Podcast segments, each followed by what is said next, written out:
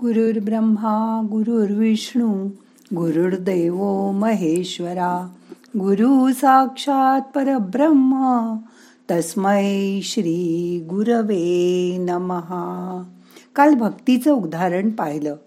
तसं आज ध्याना ध्यानात देव कसं काम करतो ते थोडं बघूया. मग करूया ध्यान. ताट बसा पाठ मान खांदे सैल करा. डोळे अलगद मिटा. हाताची ध्यान मुद्रा करा. हात मांडीवर ठेवा. मन शांत करा.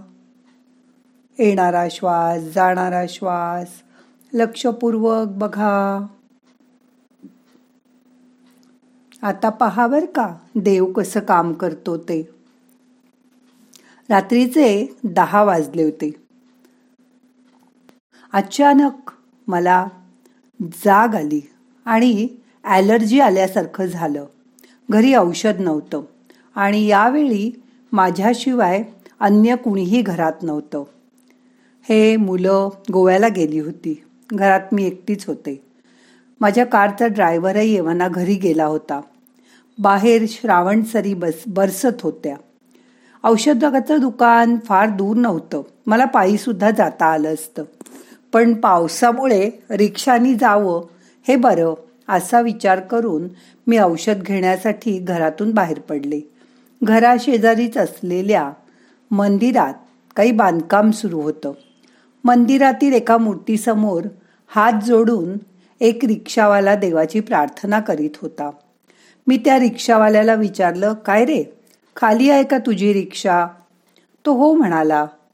मग मी त्याला विचारलं मला नेशील का? रिक्षातून. तो हो म्हणला तसं मी त्याच्या रिक्षात जाऊन बसले. तो रिक्षावाला बराच आजारी वाटत होता. असं माझ्या लक्षात आलं. त्याच्या डोळ्यातनं पाणी येत होतं. मग माझ्याकडून राहवलं नाही. मी त्याला विचारलं काय रे बाबा? काय होतंय तुला? आणि तू रडतोयस का काय? तुझी तब्येत ठीक नाही दिसत आहे यावर तो उत्तरला सतत सुरू असलेल्या या पावसाने मागील तीन दिवसापासून मला भाडंच मिळालं नाही. त्यामुळे रोजगार नाही. पोटात तीन दिवसापासून अन्नाचा कणही गेला नाही. आज तर माझं अंगही दुखतंय.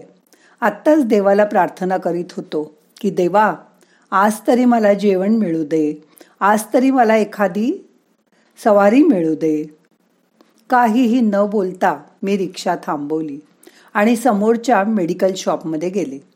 तिथे माझ्या मनात असा विचार आला की देवानीच तर मला ह्या रिक्षावाल्याच्या मदतीसाठी मुद्दा म्हणून पाठवलं नसेल.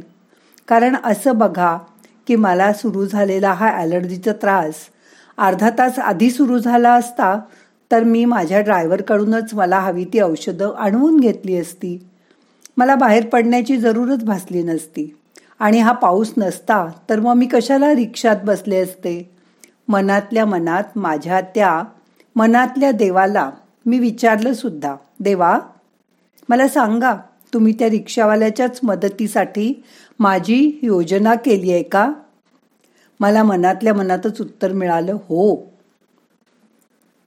देवाचे आभार मानत मी माझ्या औषधांसोबतच त्या रिक्षावाल्यासाठी ही औषधं विकत घेतली. जवळच शेजारच्या हॉटेलातून छोले आणि पुऱ्या पॅक करून घेतल्या आणि परत रिक्षात येऊन बसले. ज्या मंदिरापासून मी रिक्षा केली होती त्याच मंदिरापाशी परतल्यानंतर मी रिक्षावाल्याला रिक्षा थांबवायला सांगितली. त्याच्या हाती रिक्षेचं भाडं दिलं.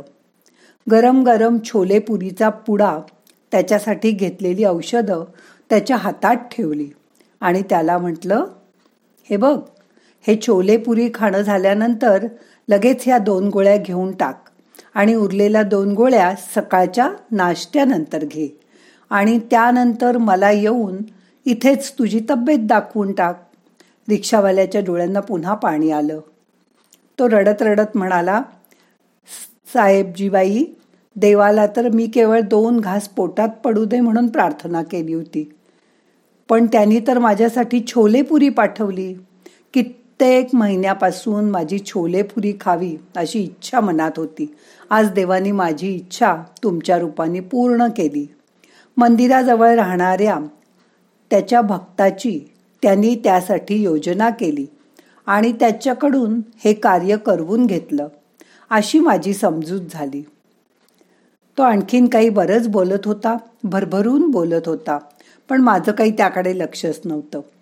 घरी आल्यानंतर माझ्या मनात आलं त्या हॉटेलमध्ये खाण्याचे बरेच पदार्थ होते. रिक्षावाल्यासाठी मी काहीही घेऊ शकत होते. सामोसे भजी जेवणाची पूर्ण थाळी काहीही. पण नेमकं छोलेपुरीच का घ्यावी असं मला वाटलं? रिक्षावाला म्हणाला ते खरंच तसं असेल का? देवानीच तर मला आपल्या भक्ताच्या मदतीसाठी पाठवलं असेल का? माझं ॲसिडिटी वाढणं त्यावेळी ड्रायव्हर नसणं नेमका त्याच वेळी पाऊस पडणं मी रिक्षा करणं. आणि तो रिक्षावाला म्हणतो त्याप्रमाणे ही सगळी दैवी योजना तर नसेल ना? माझं मन विचार करू लागलं. आपण जेव्हा योग्य वेळी कुणाच्या साह्यासाठी धावून जातो तेव्हा त्याचा अर्थ इतकाच की आपण ज्याला मदत करण्यासाठी उद्युक्त होतो त्याची प्रार्थना देवाने ऐकलेली असते. आणि आपल्याला त्याचा म्हणजे देवाचा प्रतिनिधी म्हणून किंवा देवदूत म्हणून त्या संबंधित व्यक्तीकडे देवानी पाठवलेलं असतं. म्हणून आपल्या हातून घडलेलं चांगलं कार्य हे देवानी आपल्याकडून करवून घेतलं असं समजावं. म्हणजे त्या सत्कृत्याचा आपल्याला वृथा अभिमान होत नाही. चांगलं काम करणं ही आपली जबाबदारी आहे. ती प्रत्येकाने पार पाडायचा प्रयत्न करायचा. आणि त्यातच आपल्याला देव दिसतो. देव कुठे वेगळा भेटायला येत नाही. आपल्यालाही कधी मदत लागेल तेव्हा असाच देव कुणाच्या रूपाने येऊन मदत करून जाईल हे आपल्याला समजणार सुद्धा नाही. फक्त त्यासाठी मन निर्मळ ठेवा. मन शुद्ध ठेवा. मनाची शांती समाधान भंग होऊ देऊ नका. थोड्या थोड्या गोष्टींनी विचलित होऊ नका. ध्यानामध्ये मनाला स्वच्छ पवित्र करा. आता दोन मिनटं शांत बसा.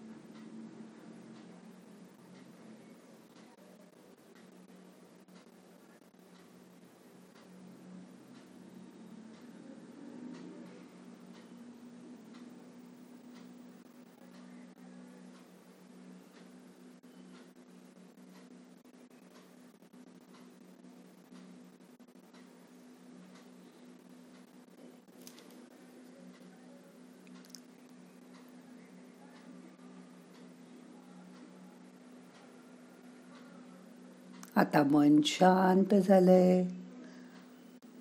सावकाश मनाला जाग करा.